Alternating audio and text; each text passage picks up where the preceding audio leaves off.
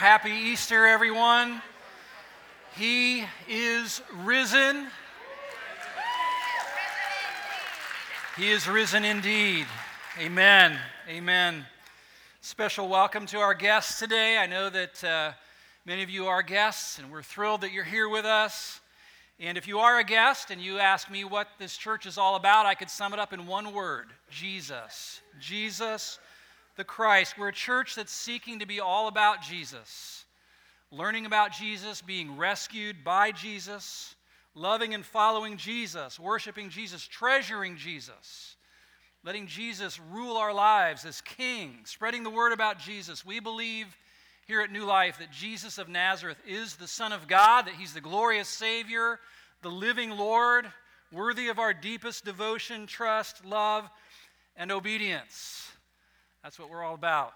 And uh, we thank God for Jesus. There's a little study guide inside your worship folder, and we like to provide those every weekend here so you can kind of track with uh, what the speaker is talking about. So you can reach in there and pull that out right now. And today I'd like to talk with you about building your life on a rock solid foundation.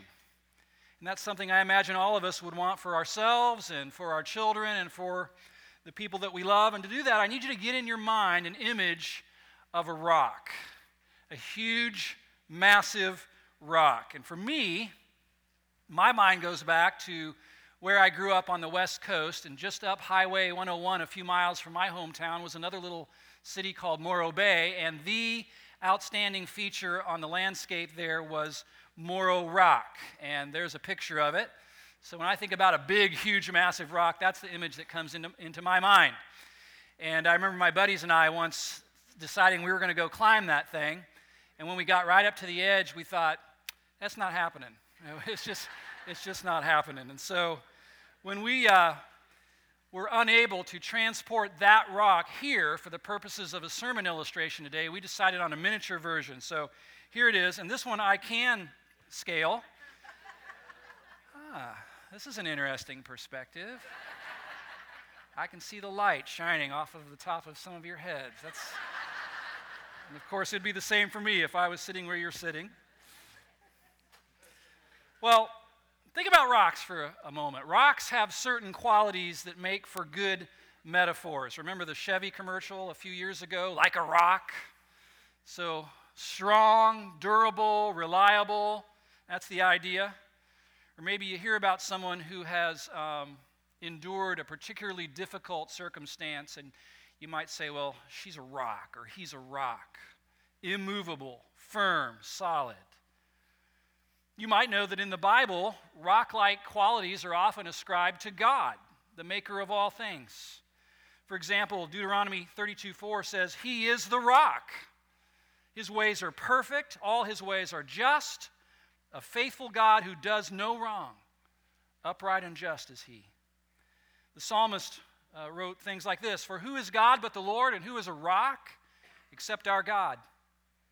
The Lord lives, blessed be my rock, exalted be the God of my salvation. The Lord has become my stronghold, my God, the rock of my refuge. Rock like qualities are often ascribed to God the Father and also to his Son, Jesus Christ. Like in that classic Larry Norman song from back in the 70s Jesus is the rock that doesn't roll. Uh, it's a song, really. Look it up on YouTube if you don't believe me. In the New Testament, thankfully, Jesus is often referred to as a rock. He's called the living stone, he's called the spiritual rock, which is interesting. He's said to be the stone that the builders rejected, that God made the chief cornerstone of his church. He's referred to as the rock of our salvation. But interestingly, he's also called the stumbling stone and the rock of offense. And we'll probably understand that a little bit better by the time we're done here today. There are other rock references to Jesus also. Jesus once said that if people like us didn't praise him, that the rocks would cry out in worship. And of course, the, the Easter story that we're celebrating today reminds us that his tomb was carved out of a rock. And after his body was laid inside, it was sealed with a, a stone. And so lots of rock references to Jesus in the New Testament. But where I want us to see this theme today is in one of Jesus' teachings the one often called the Sermon on the Mount, perhaps his most famous teaching. And we're actually going to be exploring that sermon over the course of the next several weeks, as Angie mentioned earlier. And I would say this even if you're not a regular churchgoer, even if you're not, you don't consider yourself a follower of Jesus Christ, I urge you to come back and join us for that. You know, many who don't read the Bible much would still be familiar with some phrases from the Sermon on the Mount, like, Blessed are the meek, judge not, turn the other cheek, the golden rule. All of that found in Jesus' Sermon on the Mount. If you have a Bible or, or a device, go to Matthew chapter 5. That's where uh, the Sermon on the Mount begins, and Matthew opens by kind of giving us the setting for this sermon. It says this in Matthew chapter 5 and verse 1. Now, when he saw the crowds, he went up on a mountainside and sat down. You know, when Jesus of Nazareth taught, people wanted to hear what he had to say. Lots of people. Jesus was an intriguing figure. He didn't sound like the typical teachers of, of that day. Plus, he could do miracles. That was an added plus. And so crowds were forever following him around, hoping he'd do something spectacular or say something profound. So it says that he saw the crowds and he went up on a mountainside. And the crowd started to gather in. And then his disciples, it says, came up close to him. And everyone was leaning in, knowing that Jesus was going to be speaking, that he would have something important to say. And then it says what? He sat down. So I'm going to do that carefully here. And uh, in those days, sitting was the typical posture for a teacher. And I think that's a custom that ought to be reinstated, don't you? and so Jesus sat down, perhaps on a rock like this, and with everybody gathered in close and the crowd leaning in, straining to hear what he was going to say, he started his sermon. Blessed are the poor in spirit, for theirs is the kingdom of heaven. Blessed are those who mourn, for they will be comforted. Blessed are the meek, for they will inherit the earth. Blessed are those who hunger and thirst for righteousness, for they shall be filled. We call that what? the Beatitudes. That's how the Sermon on the Mount begins. And over the course of the next 15 or 20 minutes, Jesus delivered what many people consider to be the most famous sermon given in all of human history. And then when he was getting ready to close his sermon, his message, he told a story. And it's a story about a rock as well. And uh, I'm going to read it for you. It goes like this Therefore, everyone who hears these words of mine and puts them into practice is like a wise man who built his house upon a rock. And when he said that, maybe Jesus looked down the coastline there and found a big rock like Morro Rock and pointed at that, or maybe the rock that he was sitting on. He said this The rain came down, the streams rose, the winds blew and beat against that house, yet it did not fall because it had its foundation on the rock.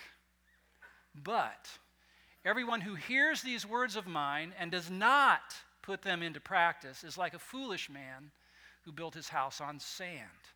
The rain came down, the streams rose, the winds blew and beat against that house, and it fell over with a great crash.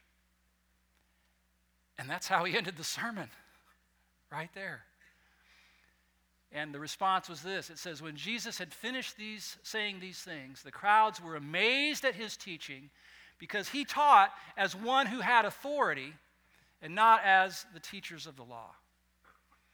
And so when Jesus taught, when he preached, when he delivered messages, people were kind of stunned by him. He was an intriguing man. The, the things that came out of his mouth had a certain weightiness to them, and they had the ring of truth.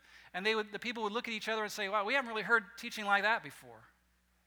And they were amazed at his teaching.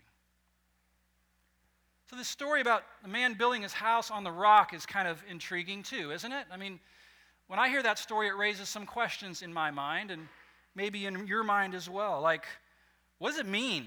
What does that story mean? And what exactly is that rock solid foundation that Jesus told people to build their lives on? And what does the storm represent? And lots of questions.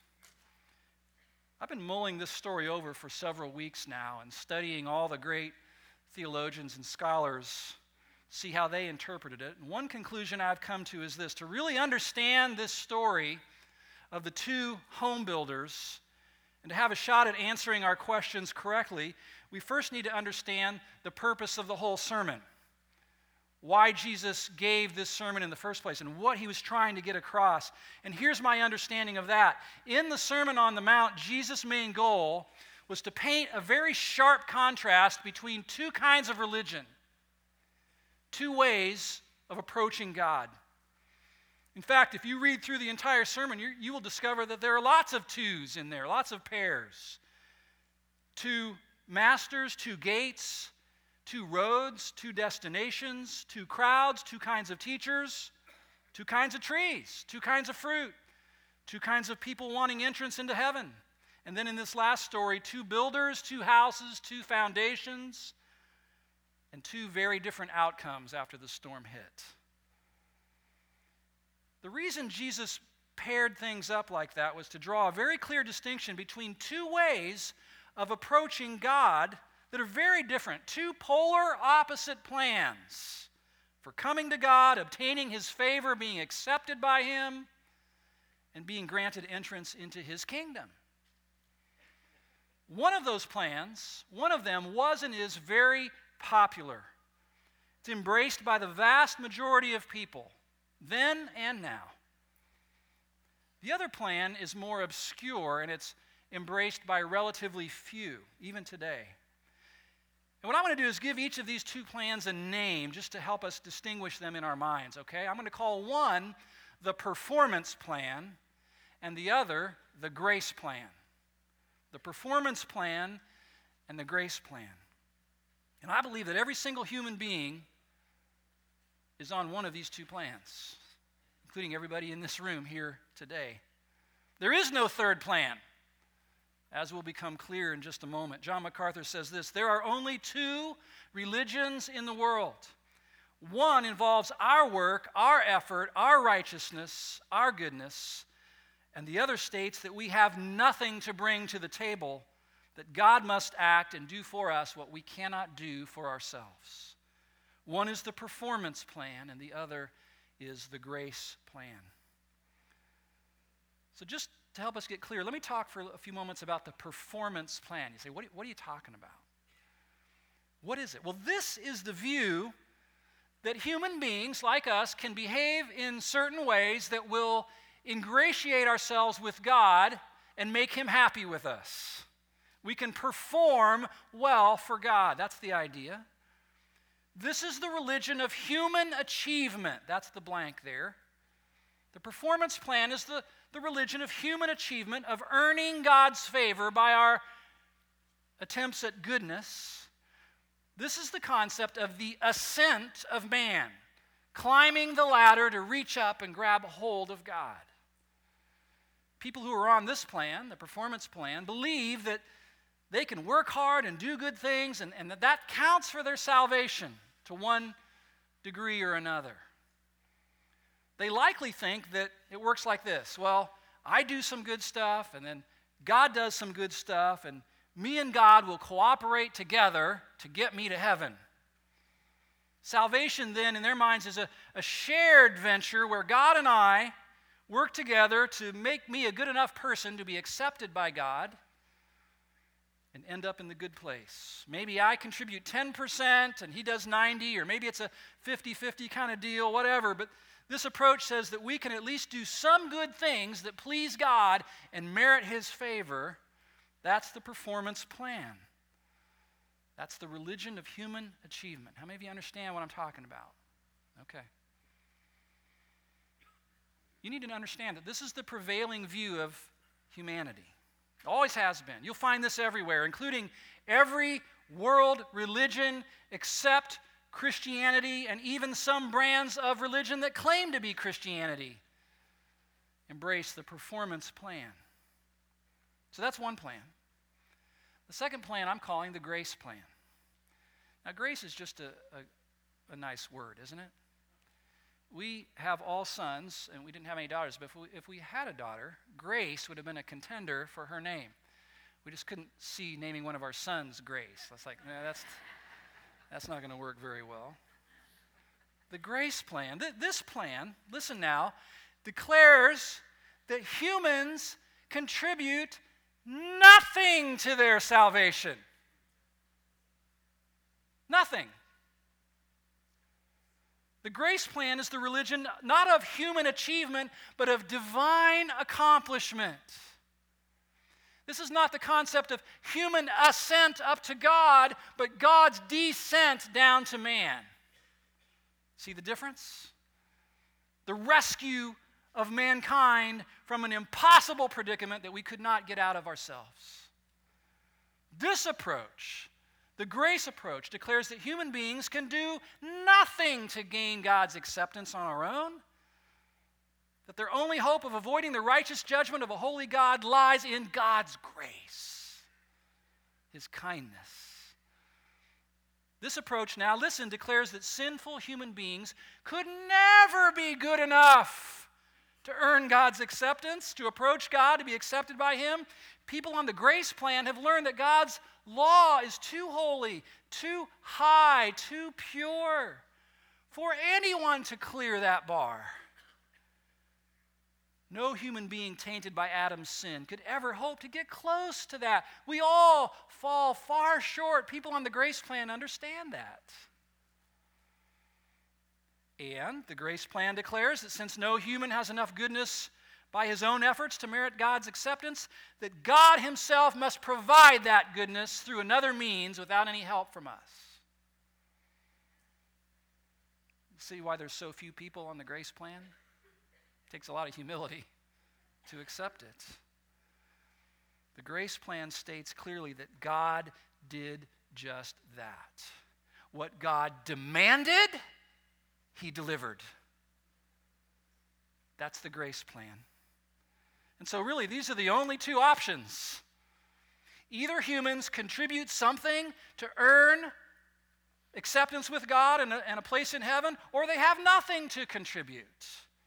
Either we can do something to help our cause with God and get a place in the kingdom of God, or we can't. Now, the Bible has a name for the grace plan. Do you know what it is? Good news or gospel. That's what the word gospel means good news. It's good news because it tells us that God took it upon Himself to solve our biggest problem that we could not solve by ourselves. Now, listen, nobody refers to the performance plan as good news because it's not. If the performance plan was the only plan available, that would be devastating news for humanity. I'm telling you, people who are on the grace plan are just happier. I mean, they're just happier people because they realize that for them being on the grace plan, the pressure is off to try to earn God's favor. They're just happier people. They know that someone else performed for them, and God accepts them because of Him. And they are eternally grateful for that, so much so that they want to love and serve and obey and worship and give their lives to God because of His glorious grace plan in their lives. The performance plan, the grace plan. See the difference? It's so, you got to get this. It's so important that you understand these two plans because everybody's on one or the other. Now, let me say a few things I hope will clarify some things for you before we get back to the story about the guy on the rock, okay? We're getting there. Kind of like this. Maybe you have some question marks in your mind after I hearing what I just said. Let me say a few things. One, in our world, human performance is rightly celebrated. In our culture, in our world, it's it's a good thing to celebrate human performance, right? There's nothing wrong with that. We should we should cheer when a fellow human being performs well, earns a diploma, gets a good performance review at work, and earns a, a raise. We should cheer when someone scores a touchdown or drills a game winning three pointer. And we probably should mourn when our team has less than stellar performance. I mean, that's in our culture. We should all be happy when we hear of somebody completing a difficult project or earning an award. Those are good things, worthy of celebration in our world. The problem is when we bring that performance mindset into our relationship with God. When we think, well, God should be pretty impressed with how good I've been. Surely God sees I'm doing the best I can under the circumstances. I mean, I'm not a serial killer or a rapist. I don't sell drugs to children for crying out loud. And I'm a lot better than my coworker in the next cubicle over who's cheating on his wife. I love my wife. I pay my taxes. I go to church. I even put a little bit of something in the offering for crying out loud. Surely God grades based on effort, right? I mean, it would not be fair of God to hold me to a standard so high that I could never meet it. If I do my best to help others live by the golden rule, try to stop cussing so much, cut down on my drinking, surely God will be happy with me and let me into heaven. That is a performance plan mindset, and Jesus said it's deadly in our relationship with God. So we can celebrate it in our culture, in our world, but we don't bring that into our relationship with God. Second, you can't mix these two plans and form some kind of a hybrid that's, you know, sets better with you. If you add a little dash of your performance to God's grace, then that contaminates grace, according to the Bible. Grace is no longer grace. And if you try to mingle in a little grace with the high demands of God's holy law, then you corrupt the law by lowering his standards to an, in an attempt to make him easier to obey. Come on, God, I've only lusted like three times this week. Give me a break. God does not permit the mixing of law and grace. Grace is not really grace if it includes some of our efforts.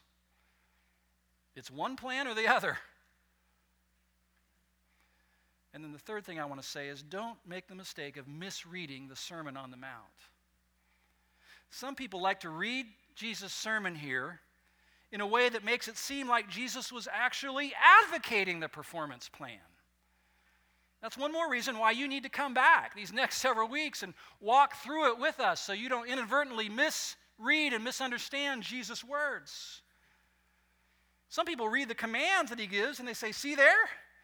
Jesus is telling us love our neighbors, be meek, turn the other cheek, stop being angry and anxious, keep the golden rule, be nice, help needy people, pray, be tolerant of others. And if we all do our best and try real hard to do these things, then He'll open up the door to the kingdom of heaven for us and we'll all party in the clouds forever. The problem with reading the Sermon on the Mount that way is that you have to skip over certain passages of it. Like Matthew 5, verse 20, where he said, For I tell you that unless your righteousness surpasses that of the Pharisees and the teachers of the law, you will certainly not enter the kingdom of heaven. Now, I'm telling you, those dudes were more religious than anybody sitting in this room. And what about this verse, Matthew 5 48? Be perfect, therefore, as your Father in heaven is perfect. Do you know what Jesus was saying? Listen, if you are on the performance plan, if that's your plan, if the religion of human achievement is your religion of choice, then the standard that you must meet in order to be accepted by God is sinless perfection. Perfect obedience to every command of God for your entire life.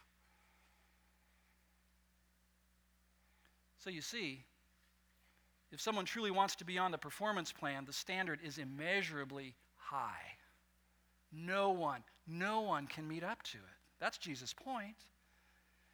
Listen, Jesus' purpose in preaching the Sermon on the Mount was to expose the performance plan for what it is a dismal failure, woefully inadequate, corrupted by human pride, and eternally damning.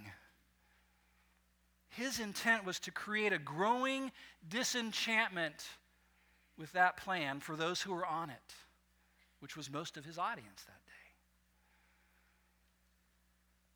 Now, the good news of the other plan, the grace, the grace plan, that was not fully repeal, uh, revealed at this point. Jesus only hints at the grace plan in this sermon. He had not yet died for the sins of the world, had he?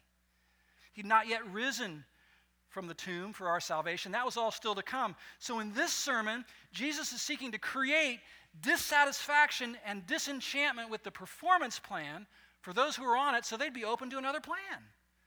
Kind of like DirecTV is always doing, trying to create dissatisfaction with your current cable service, right? It's like, it's horrible.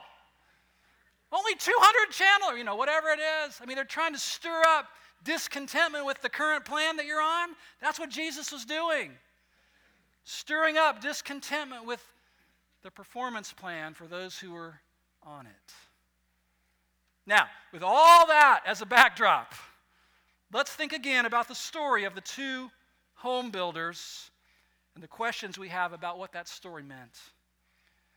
Jesus spent maybe 20 minutes dismantling the performance plan in the minds of his listeners, and then he says this Look, if you hear my words and put them into practice, you will be like a wise man who built his house on a rock. And when that category 5 storm rolled rolled in, his house was not demolished, instead it withstood the storm and the fury of it, and it stood strong because it was built on a rock. But if you only hear my words and don't act on them, You'll be like the foolish man who built his house right on the sandy beach, beachfront property. And he didn't drill down into the bedrock and pour deep caissons and footers so he'd be building on a solid platform. He just built right there on the sand. And when that same storm rolled in and blasted his house, he said it collapsed with a huge crash and it was swept away.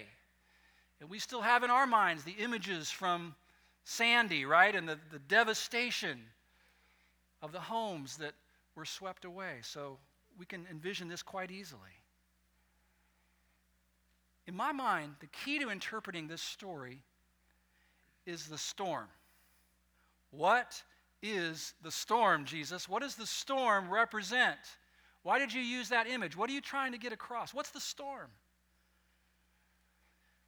12 years ago, here in this church, I taught on this story, and I told our people then that the storm in the story represents the trials and difficulties of life that come and beat against our lives, like sickness, or losing a loved one, or a financial crunch, or losing your job, or having a rebellious child. I, I taught our people that the storm referred to hardships and difficulties and challenging circumstances. But I now believe that that is a secondary application, not the primary meaning. Now that I understand what the purpose of the whole sermon was, I realize that I need to look at the context, what surrounds this story, for clues as to what Jesus meant by the storm. And there are clues.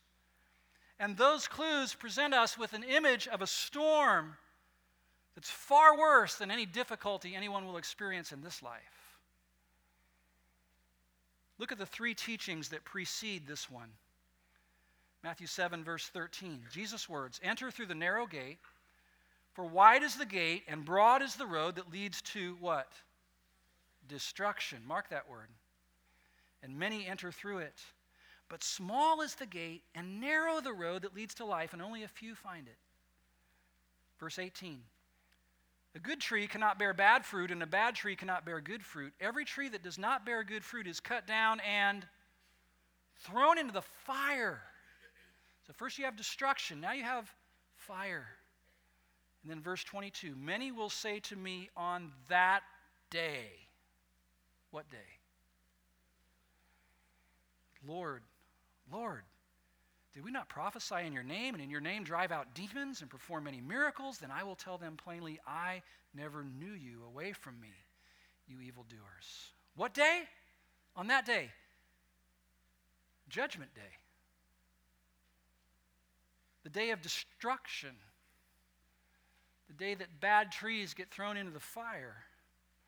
The day when phony Christian imposters will be banished from the presence of God See, I've now come to believe that the primary storm that Jesus was referring to in his story about the man and the rock is the storm of God's coming judgment, a storm like no other that will sweep millions of people away because their life was not built on a rock solid foundation. So, with that understanding, now the meaning and application of this story gets clearer, doesn't it? If the storm is indeed a picture of God's coming judgment upon humanity, which the Bible, by the way, talks about a lot, like in Hebrews 9:27 where it says it is appointed unto man once to die, but after this the judgment. It's all over the scriptures. If that's the storm, then the point of the story is that some people will be prepared for that storm and will weather it, and other people won't. I mean, isn't that the point of the story? Those people who prepared well did so by building their lives on the foundation of hearing the words of Jesus and acting on them. And those people are called what? Wise. And those who end up unprepared for that day of judgment are in that condition because they only heard his words but failed to act on them, and they are called foolish. Foolish. So, big question. How can we, human beings, act on the words of Jesus so as to be fully prepared for that day? What's involved in building your life on a rock solid foundation that will survive the storm of the judgment of God? Well, thankfully, Jesus already summarized it for us in this sermon. The words he wants people to not just hear but act on are the words he just spoke. Let me summarize it into three statements, okay? Number one, get on the right road. Get on the right road. Verse 13 again enter through the narrow gate. For wide is the gate, and broad is the road that leads to destruction. Many enter through it, but small is the gate, and so narrow is the road that leads to life, and only a few find it. Get on the right road. Say, what's the narrow road? Well, it's obvious what the narrow road is. It's the road of trusting in divine accomplishment rather than human achievement. It's the grace plan instead of the performance plan. Those people who are trusting in their own good deeds to earn favor with God and entrance into his kingdom, they're on the broad road. By the way, there's a sign at the entrance to the broad road. You know what it says?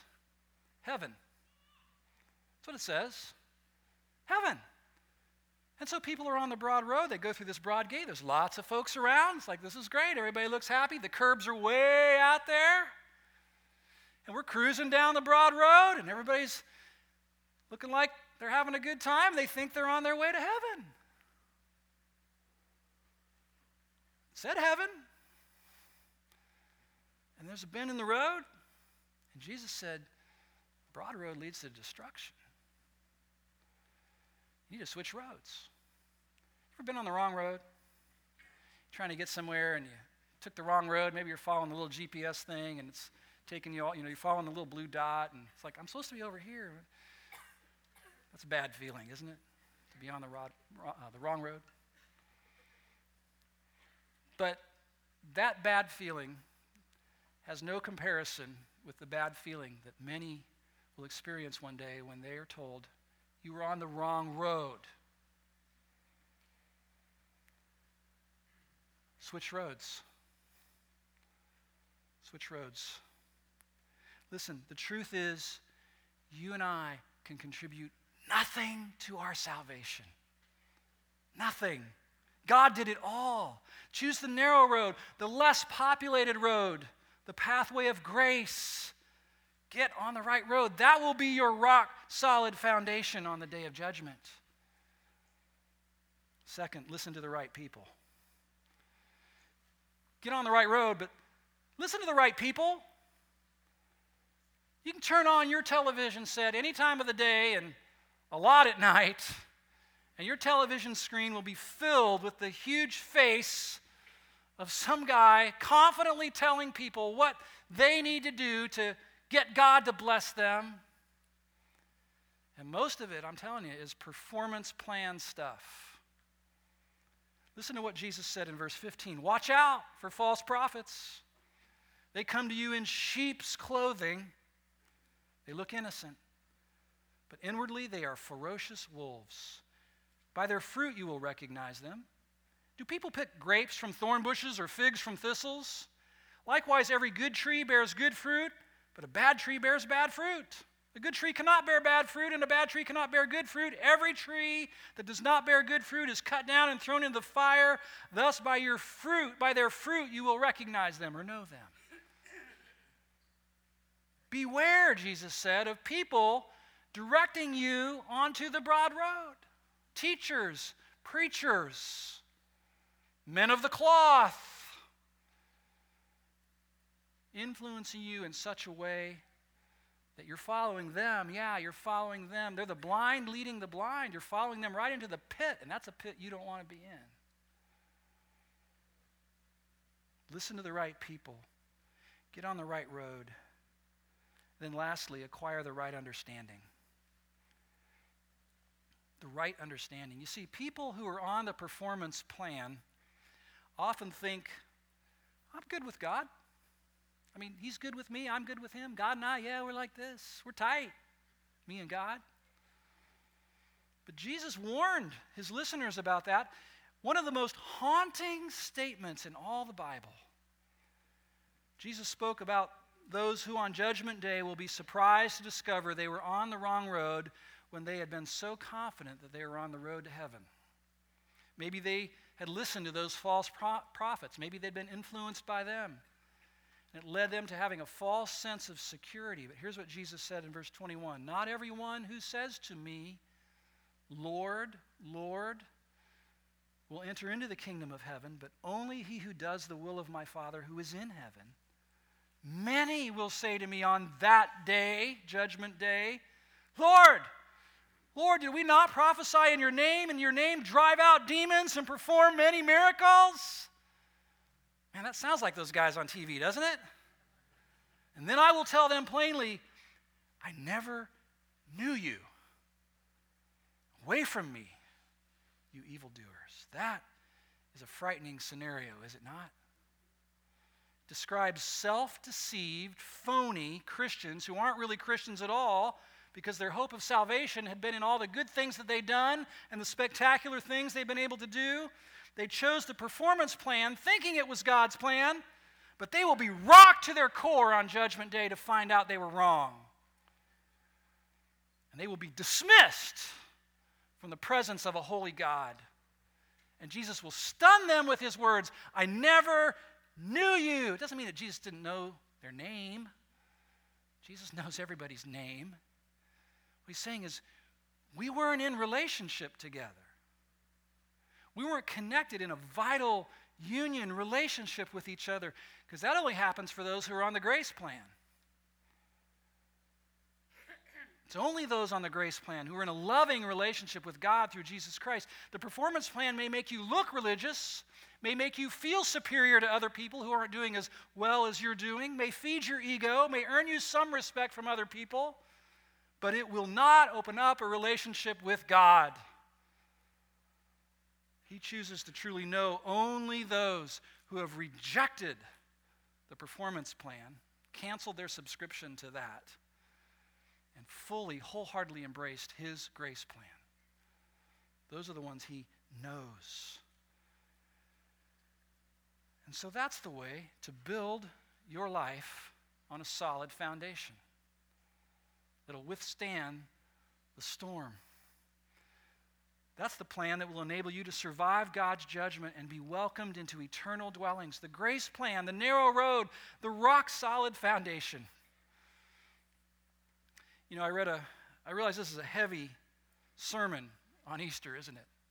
Were you expecting like light fluffiness? I read a, a quote this week from D.A. Carson, and he said this Whatever the church does, it should prepare people to face death and meet God. I think he's right. I'm trying to be a faithful spiritual shepherd today and tell you what it's going to take for you to be ready on that day to where you're standing on the rock of your salvation, and the storm of God's judgment comes and blows, and many are swept away. But when it's all said and done, you're standing firm because you're standing on the rock, the rock of your salvation, Jesus Christ. And all of your hope was in His grace, not in your own efforts. You say, well, don't Christians do good things? Well, sure they do, but not to earn God's favor. They do it because they have God's favor in Jesus Christ. And they're grateful. And it's out of a heart of love and desire and passion. They say, Jesus, I will serve you the rest of my life. Not because I have to, not as an obligation or duty, but because I want to. It's the heart. It comes out of a transformed heart.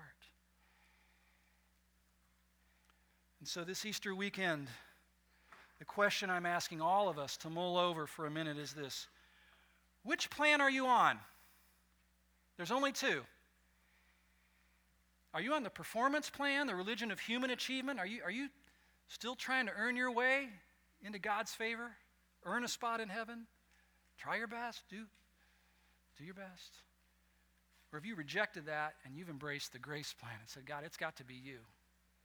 I accept what you've done for me. The grace plan, remember, what God demanded, He delivered. That's the grace plan.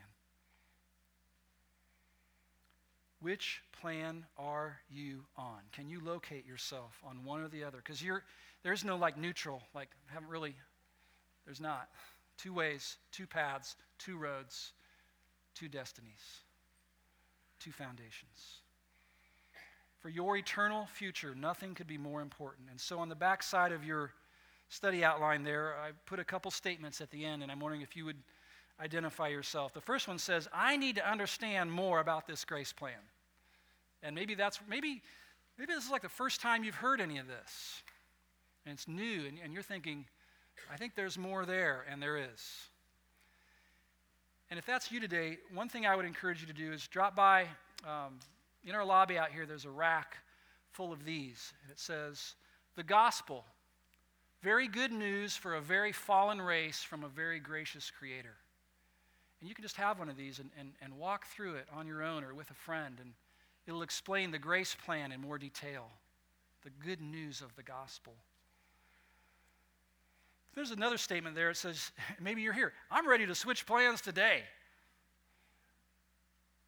Through His Word, Jesus is showing me that I've been trying to be good enough for God, and now I see clearly that I could never be good enough for God. I want to switch plans and get on the grace plan today. And if, if that's you today, I want to close out my sermon with just a few thoughts for you, so please listen carefully. Several years after Jesus preached this sermon, the Sermon on the Mount, those who were staunch advocates of people being on the performance plan became so enraged with Jesus and his message of grace that they concocted a plan to do away with him, to be rid of him. And you know, they carried it out. What they didn't know is that they were simply fulfilling and facilitating God's plan of grace, whereby all of our sin and all of our law breaking and all of our self righteousness would be punished in an innocent substitute. Jesus, the perfect Son, the only one to ever completely fulfill God's law his whole life. Him. Died at the hands of men, yes, but also at the hands of God the Father. The Bible says it was the will of God to crush him. Why? Because it was part of the plan, the grace plan. Jesus received our punishment. He served your sentence. He took what you deserved for your many sins, as He did for me. He purchased, Love that word, He purchased our forgiveness, our salvation, our redemption at the cost of His own blood. Amen? That's what Good Friday is all about. Three days later, He rose from the grave to prove He was indeed the one He had claimed to be. The Bible says he laid down his life and then he took it back up again. Not just anyone can do that. you got to have life in you to do that. He is declared, the Bible says, to be the Son of God with power by his resurrection from the dead. That's why millions of Christians all around the globe today celebrate Easter as Resurrection Day. He rose from the grave. And after he did, he commissioned his disciples to take his message of the good news of grace to the ends of the earth. And because they did, we're here today. And today, the risen Lord, the rock of our salvation, offers a gift the gift of his perfect record of complete obedience to God, his sinless perfection. As a status, he offers that as a gift to all who will reject the performance plan and embrace his grace plan by faith. And I'm telling you, it's a better plan. It's a better plan. You can stay on the performance plan if you'd like. It's not going to end well grace plan is a better plan. It's the narrow road that leads to life. Few there be that find it. That worries me a little bit. Few. But you can be one of the few. You can be one of the few. I urge you right now, if you never have, to confess Jesus Christ as your Savior and your Lord, your living Lord. Believe that he died to take the punishment for your many sins. Believe that he loved you enough. Maybe you needed to be in church this Easter Sunday so that a pastor in a peach colored shirt could look you in the eye and say, Jesus loves you, and you, and you, and you, and you, and you. He loved you enough to take, to absorb in himself the wrath of God that you deserve for your sins. That's love, my friends. That's big time godlike love. Believe that he died in your place, was judged in your place. Believe that he rose from the grave. He's alive today. He rules as king in the hearts of his people. And ask him to have mercy on you, a sinner. That's the sinner's prayer, by the way, that's in the Bible. Have mercy on me, a sinner. Have you ever prayed that prayer? Have mercy on me, a sinner. It's humbling, isn't it? That's why there's so few on the narrow road and so many on the broad road. Because to be saved, you have to be humble. Receive it by faith, confess it with your lips. Discover what it's like to have rock solid confidence that when you stand before God one day, He will not say, Depart from me, but He will say, Welcome home. Come on in. Enter into the joy of your Lord with all your fellow brothers and sisters who are on the narrow road. The worship team is going to come back on up, and in just a moment, they're going to sing these words. It's a different melody, but the words may ring familiar to you, and they are so applicable for today. My hope is built on nothing less than Jesus' blood and righteousness. I dare not trust the sweetest frame, but wholly lean on Jesus' name. When darkness veils his lovely face, I rest on his unchanging grace. In every high and stormy gale, my anchor holds within the veil. On Christ, the solid rock, I stand. All other ground, all other ground, all other ground is sinking sand. Christ is the solid rock. Let's bow our heads together this morning. My question for you is Is that your rock solid hope today? Is it the hope that you have for your loved ones?